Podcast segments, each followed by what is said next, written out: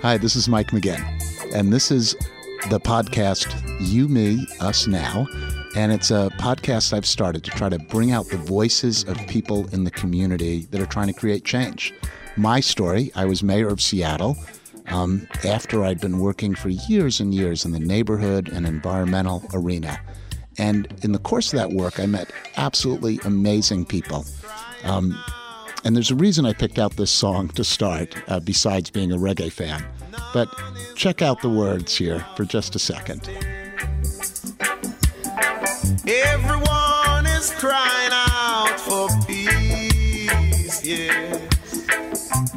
None is crying out for justice.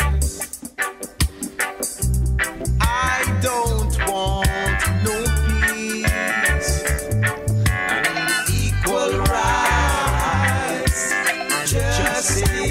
got Leno dancing now. Leno's loving this one. And here's why. I just always loved that song because when I was mayor, every once in a while I was, and Leno will know this because he worked with me in the, uh, he was the director of my office of uh, immigrant, Immigrants and refugees. Immigrants and refugees. My guest today, Meg, Magdaleno Rose Avila, who better, better known as Leno these days. better known as Leno. And Leno's great, but Leno will know this. I was I was elected mayor. I wanted to change things, and every once in a while, people were going, "Mayor, you're too divisive. Why can't we have a little more peace around here?" And this song would run through my head. And then, of course, it was against me. There were times when I'm in the mayor's office and I'm like, why can't I get some peace? Everybody's clamoring for justice. So you got it both ways there. So, Leno, welcome to the show. Thank you very much. It's great to be here. Um, I just got to uh, put in, you know, start out with my first complaint. Okay, go. I, I, I had chosen a different reggae song. I like this one. I never heard it, but I was after Bob Marley's "Get Up, Stand Up for Stand Up for Your Rights." But I think you know what's amazing is reggae music has so many international messages that we can all take from it. So this is a great song, you know. Well, it became it became international pop music, in a, it, which was really fascinating. But this wasn't your first choice, actually, for reggae music. No, what it was, was your first choice? Bob Marley's "Get Up, Stand Up for Your Rights." No, but in the pre-show, you were telling me there's another one you liked. I shot the sheriff. Oh, the there's sheriff. another one. I shot the sheriff, but I did not shoot the deputy. Okay, and why did you pick that one, Leno? This goes back to when I did shoot um, an officer. Uh, it doesn't sound as bad as it, it sounds, but it isn't as bad. Uh, I had been uh, imbibing in something called cerveza or beer and uh, was in a state park uh, with along with some other Vista volunteers who were my staff. And they came to arrest us to take us out of there. And we told them only Native Americans can arrest us on Indian land. And the state highway patrolman said, No, no, we're going to arrest you. And you're the ringleader. And I was standing about two feet from him. And I, was, I had a water pistol on me. It's summer, 4th of July weekend. I shot him three times in the chest from about two feet away. And I said, You're not taking me alive. You know, James Cagney, you dirty cop, you, you, you're not taking me alive. And and he was not very happy. I, I we all went to jail. I was convicted for a federal charge on federal land shooting an officer with a water pistol, and I appealed at the federal district court, and I got it overturned. Well, So- good. Leno, uh, so let me try to introduce Leno, which it's hard. He's now just introduced himself after my garbled reggae start to this show, trying to pull from the wisdom of Peter Tosh and why it meant something to me. And, and you topped me, Leno. That's a problem with talking to Leno. He has better stories than you. Let's just start with that premise as well. So let me let me just tell you a little bit about Magdaleno. Grew up in Colorado. We're going to talk a little bit about that. A farm worker family. He found his way to college, graduated from college, started working with Cesar Chavez, uh, amongst other people. He's been a, he was in the Peace Corps in Nicaragua during the time of the Sandinistas. He worked with Sister Helen Prejean, who you may know as the famous author of Dead Man Walking. That was while he was at Amnesty International working on death eliminating eliminating the death penalty. And as I mentioned, he also worked with me in the mayor's office, uh, where I learned that he has more stories than than you do. Well, I think we I think we all have stories. It's just that uh, some of us don't think our stories are as important as they are. And the difference is that you know all all the great religious books are done on parables or stories, so that people can remember what happens. And so I started writing my stories down in my poems, because I think that's one way you show um, where you are, what you believe, and what you're going to change. And so I think I started practicing because I was never a public speaker. I took about 30 classes in college to learn how to public speak. I took another 10 to learn how to say jokes in public.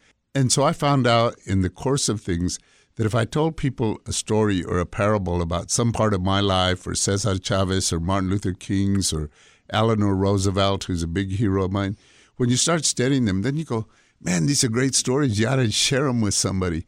And so I'm always encouraging people to write your books, and I encourage you to write your book.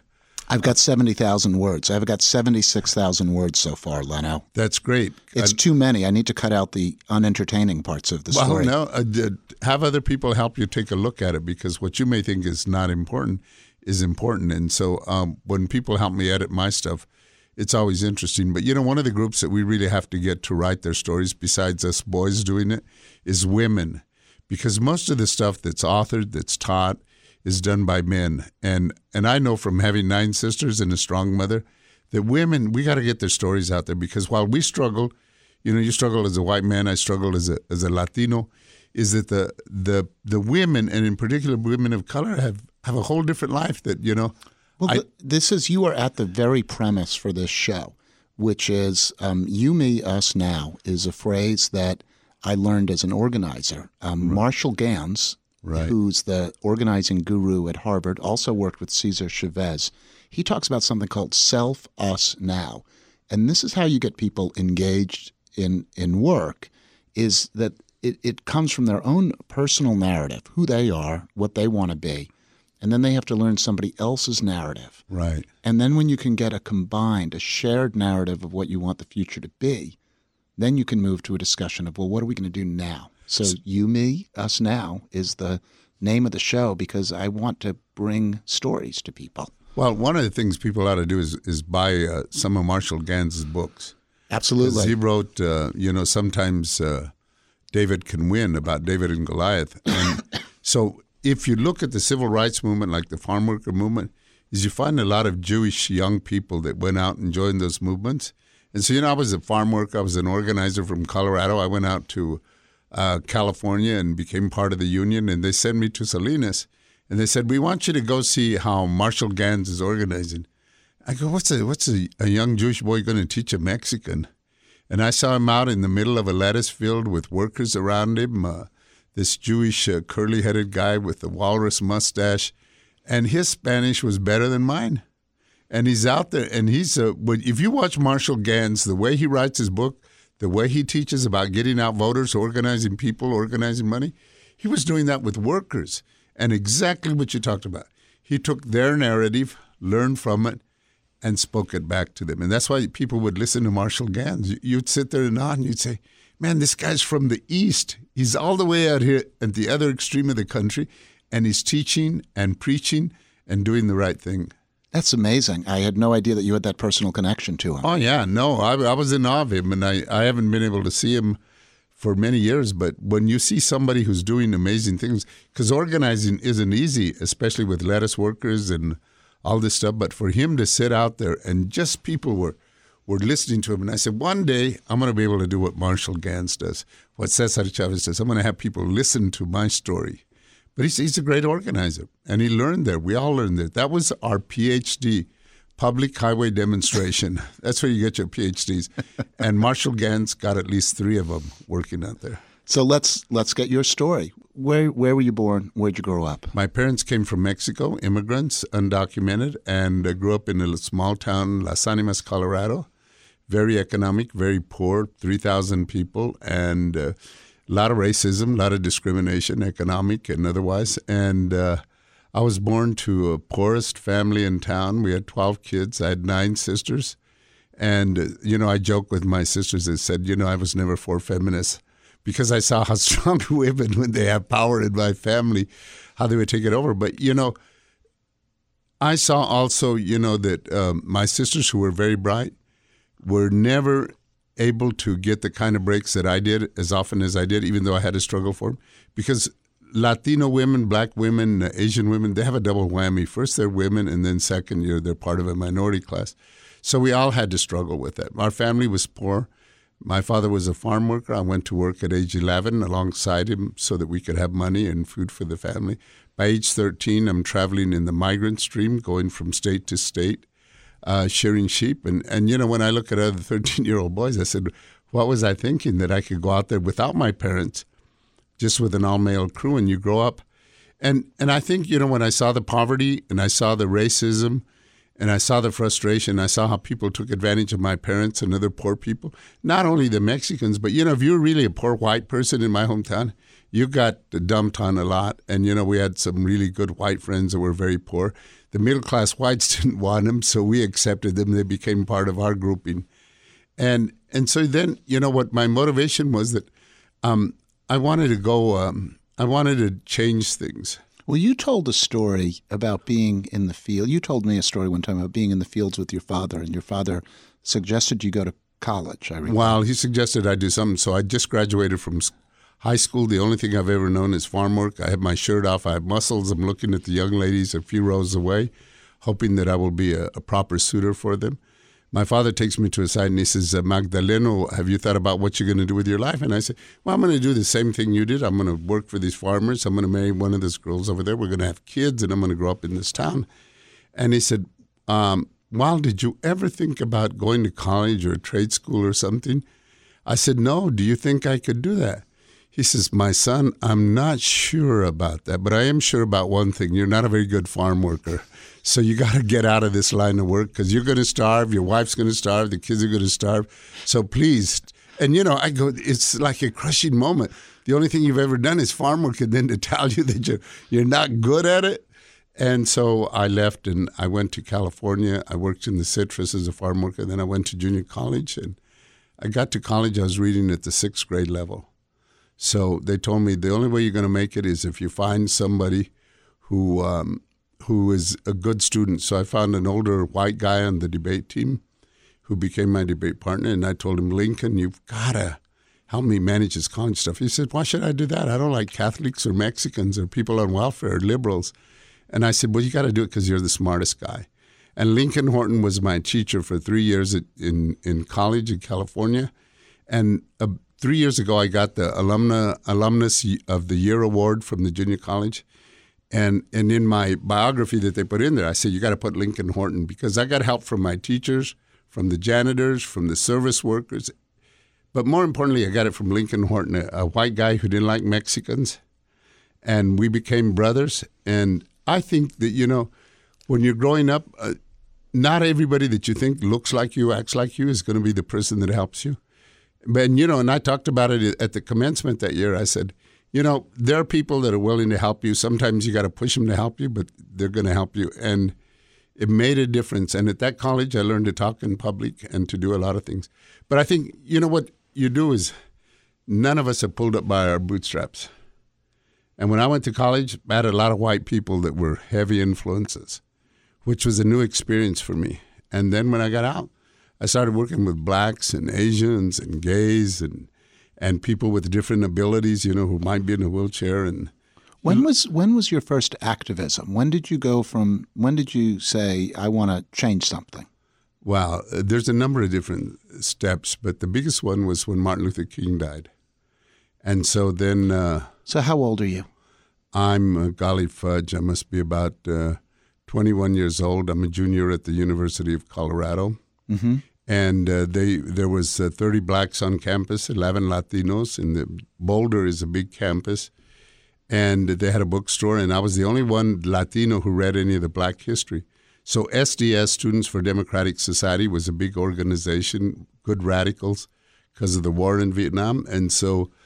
Uh, when Dr. King died, uh, this guy from the SDS who I knew, and I'm sitting there crying because, you know, he's a man of nonviolence, a black man who I loved, and um, he says, um, you know, we got all the black athletes, the black intellectuals didn't want to demonstrate. He said, but we needed Latinos. Even then, he, the SDS was thinking about diversity. And he said, and we want you to, to speak at a demonstration tomorrow. And I said, well, you know, I um, I've never spoken at a demonstration, but he says, you love King and you understand racism. Just speak from your heart. I said, okay, I can do that. But I said, one thing. I said, you know, I'm planning to go to law school do you think this could wait three years?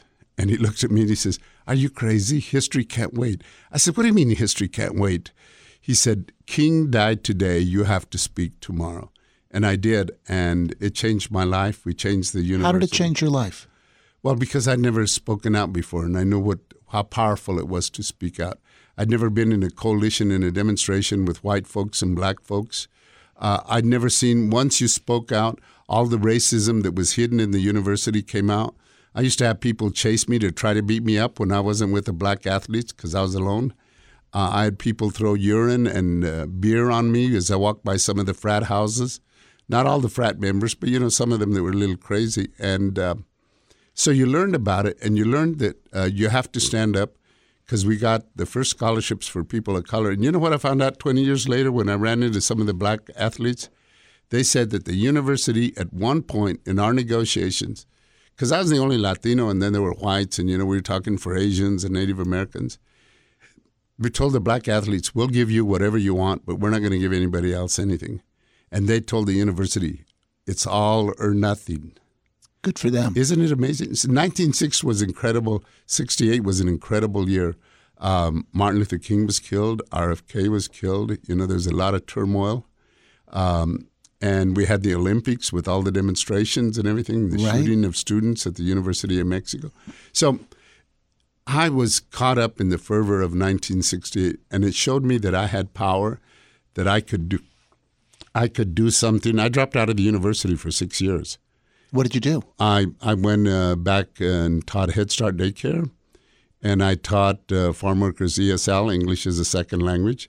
Started my first street theater group, and then uh, I joined the women's strike in the lettuce and became part of the United Farm Workers and worked with Cesar Chavez. Learned about organizing poor people, and and you know the thing that when I went to work for Cesar Chavez, you know what our salary was was five dollars a week for wages, ten dollars for food. Of course, I was a little bit thinner then. You know, you, you can't go out and eat, uh, but and he got the same wages. But what you find, I think a lot of people in any movement, whether it's the environment or whether it's women's movement or student movements, when you go out, nobody pays you to begin your first work. You go out because You believe. you believe, Right. and then maybe a job appears that where you can sustain yourself. But most of the time, it's because you believe and you say, "This is right. I want to be part of it. I want to speak out." And you know the process, and even now, you know, I've been at this a long time. Is every day I meet good people who can do good things and are smarter than you. All you have to do is be able to listen. Like one of the most interesting groups that I've worked with in a long time is the uh, people that work against uh, genetically modified organisms or food, and also with gangs. You know, I go with both groups that I've been working with over the years. I go, man, there's really smart people. They're really creative. Uh, you know, uh, I was working in Jackson County with organic farmers, and you know, these guys are smart, smart businessmen. You know, and some of the best treatment I saw of farm workers was by organic farmers. You know, they go and they go, like when I was campaigning, they go, yeah, go talk to my workers. I talk to the workers. They talk good about the boss. Bosses, organic farmers giving them bonuses, treating them right. And obviously, you don't have any pesticides, so the workers Right. are really protected. And they, Right. they, they go home healthy, they, they eat good, and then a lot of education. But I think, you know, I was pushed to go out and become active. When you look at Martin Luther King, he was pushed to come out and be active. Uh, and, you know, he didn't choose the Montgomery boycott. Montgomery boycott chose him and the ministers there. Cesar Chavez was pushed uh, by an Anglo to become involved.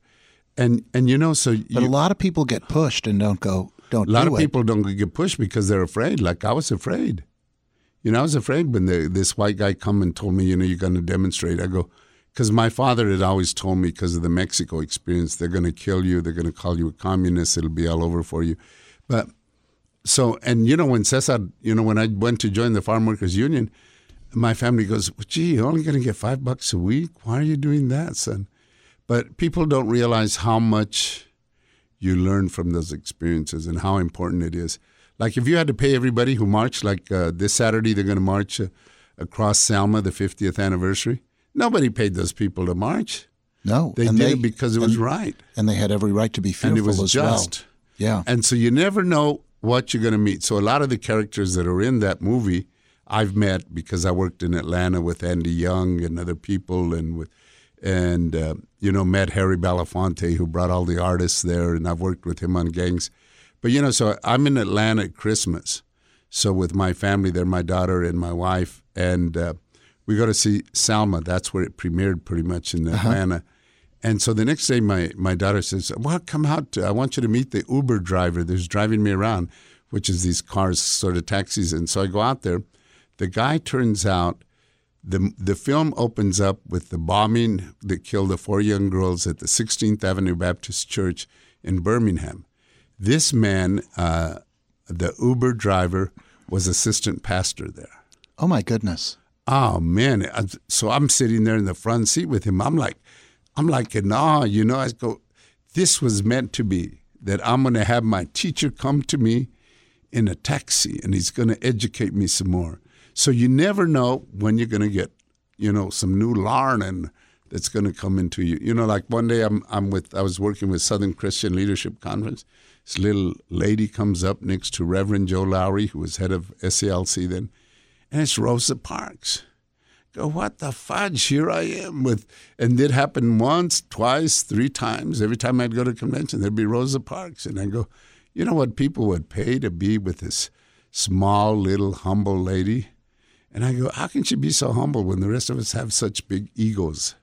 She never asked for, you know, I'm Rosa Parks. Let the waters part for me. She goes, no, I'm just Rosa Parks, just there. So, um, there are so many different stories we could delve into, and I'm I'm deciding which way to go here, you know. But I almost want to just dive right into the topic because you obviously okay. have a deep history of organizing, right. and the last work you just mentioned it. You were working in organizing around uh, GMOs GMO. in Jackson County, and then in the state of Washington. Yeah, for a for a food labeling on GMO issues. So, you know, p- part of the reason I want to dive into this topic is because you have a deep history in organizing. I have. I came out of working as a volunteer in the Sierra Club before right. starting my own nonprofit, and one of my personal journey was it really was in running for mayor that I started to get a deeper understanding of the connections between different people's struggles. Right. I mean, I may have understood it on some book reading level or rational level, and certainly I was sympathetic, you know, to other people's causes, but I hadn't really done work in it. And so for me, I got out of my own community. I met people. I learned about other things, and a bunch of stereotypes were shattered about other people. Um, a big criticism of the environmental movement is it's too white and it doesn't allow people of color in. Now, you were just working on uh, GMOs and. Right. And, well, as you remember, in um, November you lost your job, and then I lost mine yeah, days afterwards. Yeah. So I'm sitting in my house in uh, in South Seattle, and I'm thinking, what am I going to do? And I said, you know, because of the pesticides that they use with GMO seeds and products, I said I really have to go work on this GMO issue. And I said, you know, because I don't have any on my resume, it doesn't say I'm a, a good environmentalist, and probably I'm not as good as I could be. Uh, so I went to a couple of my friends with foundations. I said, "Would you give me a little bit of money to go out there and work?" And so I went to Jackson County, and you know, I just told them I'm coming. I'm going to come to work, and somebody offered me a free house, and then uh, I go there, and the, and nobody knew what to do with me. They just said, "Well, why don't you go talk to these people?" And so then I went and organized Latinos and other progressives in Jackson County. But you know, if I'd have waited or applied, I would have never gotten a job with them. I had to raise my own money and go because people don't have the experience. They didn't know how you know to involve a, a Latino or right. a, a, black, um, and so and so it was a little bit difficult. The same when I went for the statewide campaign. But what I found out is that a lot of the people that I work with, they have a deep understanding of civil rights, of human rights. Just that it never clicked in their mind. Well, we had to recruit somebody to right. come in and do this work. But that you know to say. Uh, I didn't find them to be racist. I didn't find them to be uh, pushback. Uh, they they didn't understand exactly what I had to offer, but I I was always impressed by their understanding about the big issue that they had the same feelings I did about pesticides. Uh, they had traveled internationally to Latin America, to India. They knew the the movements there and people of color, and they had just never figured out how to do that other piece. And And what was the other piece? the other piece is how to really go out and talk to workers and people of color and to bring them in and to activate them. And, and how should an environmental organization do that if Well, it wants I- to do that? Well, I think you either, and you don't have to be a, a brown or black to do it. It's good if you find somebody, but but the thing is, you have to go to their communities and go to their activities, their churches, their meetings. I did that when I went to work with the, in Atlanta for me to get in with the black community because I wasn't black. Amnesty is a white organization, and uh, but you have to go to their their things. So what did you do with Amnesty? Give me, tell Well, me that story. Well, I, I, you know, I went to uh, Southern Christian Leadership. I asked to meet with Joe Lowery, who's president. They said no. You got to meet with Tim McDonald, who's vice president. He stood me up for three meetings. I went to his secretary one Friday, and I said, Tim McDonald asked me to meet him for breakfast, but I forget where he eats on Monday. And she said, Well, he's going to be at Paschal's, which is Dr. King's favorite meeting place, a restaurant, which is really good food, best grits in Atlanta. And so I went there and I got in. I asked the waitress, "Where is who's Tim McDonald?" I scooted in next to his booth, and he said, "What are you doing here? And who are you?" And I said, "I'm the man you stood up three times, and you're going to have breakfast with me." And we met. We're we're good friends, and I got involved with Southern Christian Leadership. But I went to their meetings. You know, all of us. You know, we're we're all organizers. So at some time we were courting somebody, either somebody from a different gender or somebody of our same gender. So you do whatever you have to do to get them to notice you, right? You don't sit there at home and say, "Well, gee, I wonder if they're going to come by and say hello to me." No, you have to become proactive, and that's what you do as You an to, organizer. you have to court them. You have to court them, you know, and you have to You have to know their interests. they know their interests. Oh, you took biology. Oh, it was my favorite class, even though you hated it. Or oh man, I always liked the color red. Or you know, uh, and you know we lie to each other a little bit, you know, to get into Right. speed dating stuff. But I think I I've never done that, you've never done that. I've never well, I'm going to ask your wife. Okay. Oh, geez, don't do that. Don't do that. I'll get in trouble. But you know, my wife says, "Oh man, you were." uh, She says, "You know, I don't dance," and she said, "You took me dancing our first six months of our courtship." I said, "I would do anything to get close to your heart," and I think that's the way we have to think about causes: is to say, "What's a creative way of getting there? How do we get to those folks?" So, so we were talking about this before the show. So, going to the church service, going to the community meeting, and just going, not to recruit, but just to go and hear and listen. Yeah, and you learn a lot. So I went. I was trying to recruit this black minister in Portland this last year, and nobody would do an introduction. So I just started going up to, to uh, service. Baptist services are long, man. Go to Catholic service. You're out of there before an hour. Here you're two and a half hours, but it's great. Music's great. The singing's great. Preaching's good. And so finally the minister says, Well, what are you doing in my church?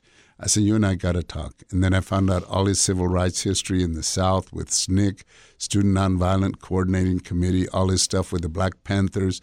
And now he's a minister of God. And he knew that, you know, when I started talking to him about all of my experience of working with blacks and we connected. But he would have never known just seeing me that you know that i had this history and i would seen him as a minister. I didn't know anything about his history but you don't know. And everybody is more than what the shall is you know what we sh- Right. what we put out in Right. public. So you know uh, and if people really get to know us and that's why we have to tell our stories because our stories is what connects us you know. One of the things that frustrates me when I look at this issue of of how white the environmental movement is, you know, the organization and the volunteers are, is you can start getting this belief that somehow or another environmentalism is a value that's held primarily by white people. If you want to talk to communities of color, what they're going to be concerned about are civil rights or jobs or police abuse or, or something else. And one of the things I learned as I as I did all of this work, I remember going down to Beacon Hill Elementary, El Centro de la Raza, and meeting with Roberto Maestas, a big, beautiful mural. And he's walking me through the mural on the wall. And he's talking with this deep love in his heart of environmental values. And I, you know, a little thing is clicking here. Well, hold it, right? This is in the this is in the spiel, so to speak, Right. that Roberto has.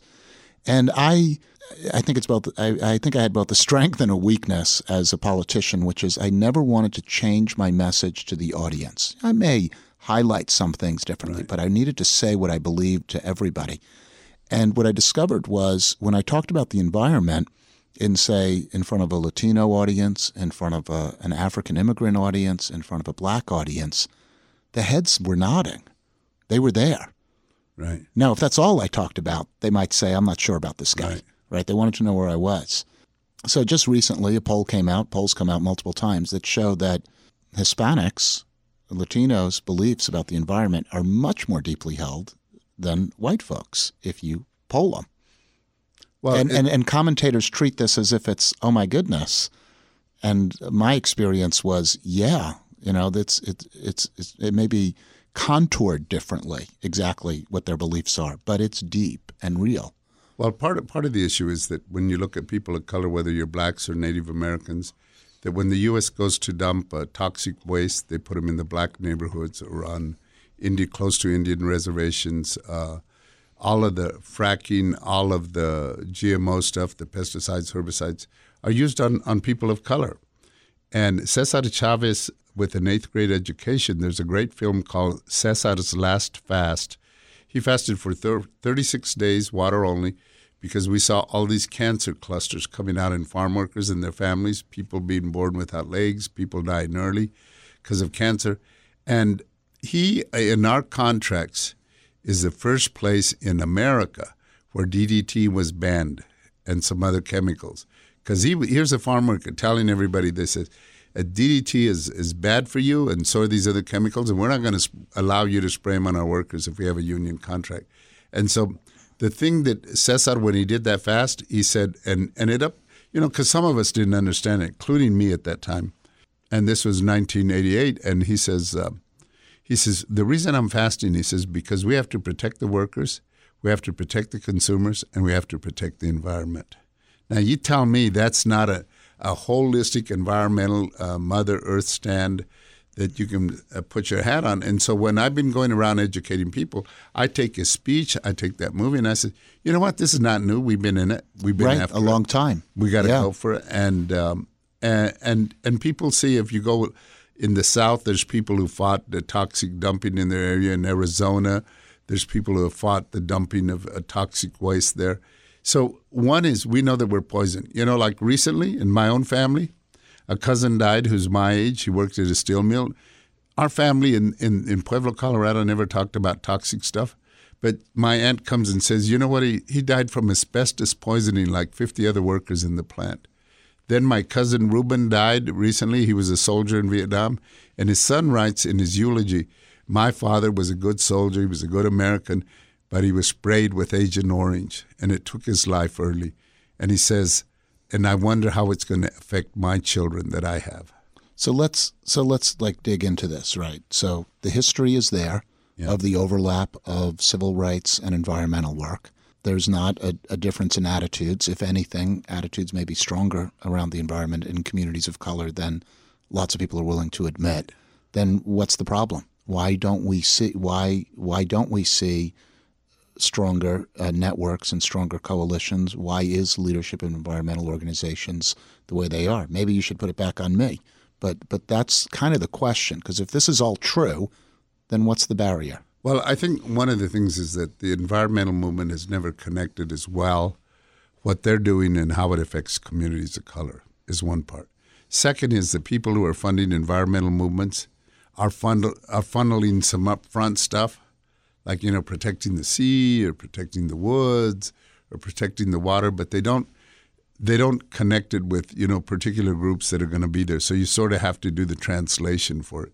Second, I think is that a lot of people of color who are poor, including poor whites, they're struggling just to eat, to survive, to stay out of jail, and uh, you know so many of us who are people of color that that we're in jail for a long time for for stuff that you worked on when you were an elected official to minimize the, the effects of uh, the simple arrest of marijuana Right. and that. Right. And so when you look at uh, and somebody I was just meeting with a, a researcher at the University of, of Washington today, Katherine Beckett. She's going to send me a study. One out of nine people in prison in the state of Washington is serving a life sentence. Oh my goodness! Isn't that crazy? that was that crazy three strikes you're outlaw. Yeah, and you go, what the fudge? And so you go, we have to change this. And so if you look at, you know, if, if environmentalists took on what is happening environmentally Right. to people in prison, they would go, you know, the community say, wow, you're taking care of my loved ones who are there. Right. Or we're saying, you know, Uh, you know, the one thing that I tell people that governments can do because they go, well, you know, poor people can't uh, afford uh, you know organic food. But I said, you know what? If they have a choice, they're going to choose the better food. And so, what I really liked about Seattle when I was working here full time was the green dollars. Yeah, the fresh bucks. Yeah, how does that? How did that work again? I- No, it was it was great. We basically uh, we got some donations. We put some dollars in, and so if somebody went to the farmers market, Right. swipe their card, the food stamps is what it's called, but it's actually a, that a has card. name. Yeah. Yeah, it's a debit card of a, of a kind. For every dollar that they swiped with their card, they would be given matching dollars in the form of tokens. So it would double their dollars in the farmers market. So if you bought fresh vegetables there, you had twice as many dollars, which also had the added had multiple added benefits. One added benefit was it put more dollars into the hands of our organic farmers, which has a positive benefit, made it more profitable for them, more more sales. The other thing, and this was something that really struck me because I remember going to the farmers market one day. The farmers markets are fun, right? There's so many people out there. You know, musicians are coming out and busking. The sun is shining. There's all this beautiful food and crafts. Everybody's having a great time. And think about, oh, but I can't go there because I don't have enough money, right? So what we were doing was we were bringing every, you know, we were building community too with that. So yeah, I I love that program. Well, see, in immigrants and refugee communities, you go to developing the world, you have those marketplaces. Everywhere, Where, right? where- yeah, and you have Right. it's like a it's like a state fair. You go in there every day. Things are fresh. Uh, you meet people, you you, meet learn. people. yeah. There's entertainment. It has a life of its own. But let's go back to this. I want to go back to this. You were talking about, you know, the number of people in prison. That's actually a great example to me. There were a couple of threads I want to pick up on here. One thread was the idea of funders looking to fund an objective. So you Right. can get, I'm going to add a little to this. So you can get a top down type of situation occurring. What's the most efficient way to take my dollars and turn it into an outcome? Protecting a river, protecting a wilderness, stopping Arctic oil drilling, shutting down a coal plant. And oftentimes that will mean, well, let's hire the experts, people who think and talk like me, and then they can hire the pollsters and messaging people.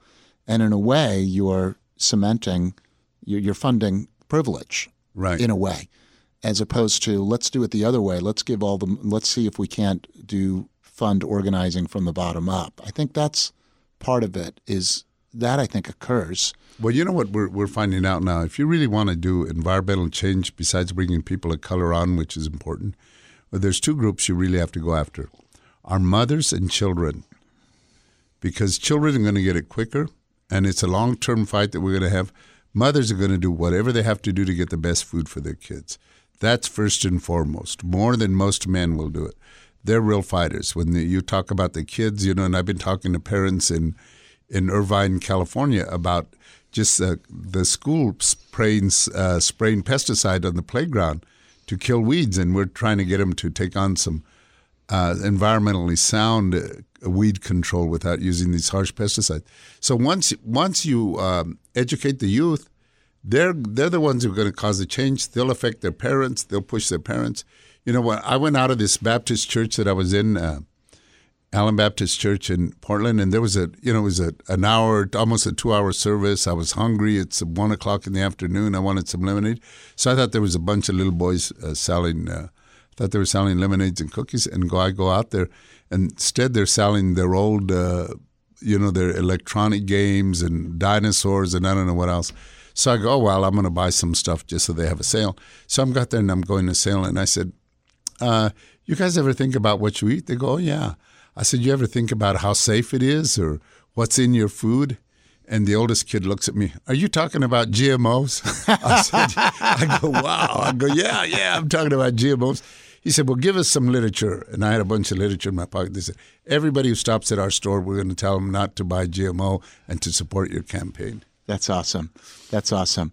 The other thread I think was the other place that you went in your dialogue was the number of people that are in jail right. in our society that have life sentences or in jail. And that was the other one that really that stuck with me, particularly in our black community, but Latino community as well. The number of people that are jailed is Well, it's, it's astounding. It's astounding, and most of them are there for nonviolent crimes, and and it affects more the African American community, and right after that is Latinos, and uh, so you gotta you gotta figure out how do you don't ruin because once you put a person in jail, you start ruining whole generations, their whole family, because their their parents are in there. We look down at people, and as you know, you had a program where you were trying to reinsert people back into society. Yeah, career bridge. it's bridge. hard. It's hard. You, you know, we don't have a lot of new criminals. We have recidivism in the state of Washington. That's how our prisons are repopulated every couple of years because we bring them out and then you know they have to pay their legal financial obligations. They can't do that. They get frustrated. So if you want to pay off your debt you might do something illegal or uh, might get into some other trouble or break parole. But we don't make it easy. And, and what we want to do and that's for all states in the united states most of their budget is going into oh, prisons. The incredible the amount of money that we put into yeah. uh, the whole criminal justice system is astounding. But it this discussion brings me back to the same place, right? We ended up in a place which is if you want to effectively build coalitions around environmental causes and really bring people to the table in an effective way, you have to work on the causes that if you want to build a coalition with the black community, you have to work on what the black community cares about. right And so that means you have to work on the issue of the numbers of African American men that are incarcerated, black men that are incarcerated every year. And I, I guess I'm saying it brings me around to the conclusion. I've, I've been thinking about that. It's it's like everything goes through race in America. Everything goes through race. I mean, if you want to, it's like it's at the heart of our. It's it's not this issue. You can't go around it, right? You can't say let's just put that issue aside for a moment so we can work on the issue I really care about. Right? You got to say no. Actually, it's at the center of our society, and we have to work on that if we want to work on the issues that everybody cares And I, about. and I think if we, we start a dialogue with people, people are going to want to, you know, uh, and and we start working on the issues of race, and people will say, yeah, you know, and here's this other thing, you know, I want my kids to Right. have have a healthy meal at school. I want to see that my my relatives in jail. I want to see that they have healthy food, that it's not asbestos in the walls where they're being held. Uh, uh, you know, we want to make sure that the cleaning fluids that cleaning the prisons with are healthy. So what what you do is when you raise a concern about anybody, and and and you go to where there where is your heart? Where does it start? And you'd be surprised where people are, and you'd be surprised how smart they are. And working with gangs and ex prisoners, I found they're some of the smartest people. That just because you got incarcerated or you're living on the street, it's like you talk to homeless people in Seattle. You have some really smart people there they're not all uh, you know we have some brothers and sisters who have some issues going on but there are some smart people out there you know i so one guy chris who i always used to give a dollar to every other day and one day on valentine's i gave him 20 bucks and he said why are you giving me $20 today and i said because you're my valentine and he has a full beautiful curly white beard and he says well uh, leno what could i ever give you i said are you serious? You want to give me something? He goes, Yeah, yeah. What can I give you? Said, Can you give me your beard? I would like to have a full beard like that. But you know, but I think whether a person is homeless or whether a person's in, even those in institution for emotional issues, is we got to figure out how to treat them. And you know, one of the things that separate us that, that's difficult for our society, we're a society that is in pain. No matter whether you're rich, poor, middle class, black, Latino, Asian, Native American, we all have a lot of pain for different reasons, and we don't know how to deal with it. And that's why we have all this personal violence and community and racial violence. It's not that we're a bad people; it's that nobody's taught us how to how to deal with the pain that we have in our heart and mind because something bad has happened to a lot of us, and we haven't been able to resolve that. And we have to treat we have to treat this uh, with love. You know, Dr. King and other leaders would tell us, you know, the greatest weapon we have is love. Because if you if you let hate take a, you know, before I was nonviolent, I was violent, and once you become nonviolent, you can't hate people. You may not like their act, but for me to stay up all night hating somebody, I got too many things to do. I can't hate anymore. And so, but a lot of people go to they wake they go to sleep with hatred in their heart. They wake up with hatred. It's destroying them, destroying their family. So we got to say, we got to figure out a way. If we took care of a lot of hate and fears, we would get people of colors, class, uh, sizes, uh, different abilities together, and we'd be a better society. But as long as we have a fear or we hate something, we're not going to do that. But we got to get over that. You know, it's not easy. So, Leno, I like to close with a song that the guest picks. What'd you pick for us? Sweet Honey in the Rock and a great civil rights song. Ain't gonna let nobody turn me around, turn me around. I'm gonna keep on a walking, keep on a talking, walking down that freedom line. Thank you, Lena. Let's we're gonna play it and we'll bring it out a little bit. Oh,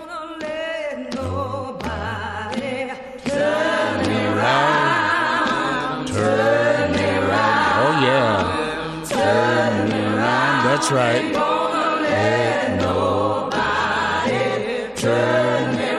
Just say it now.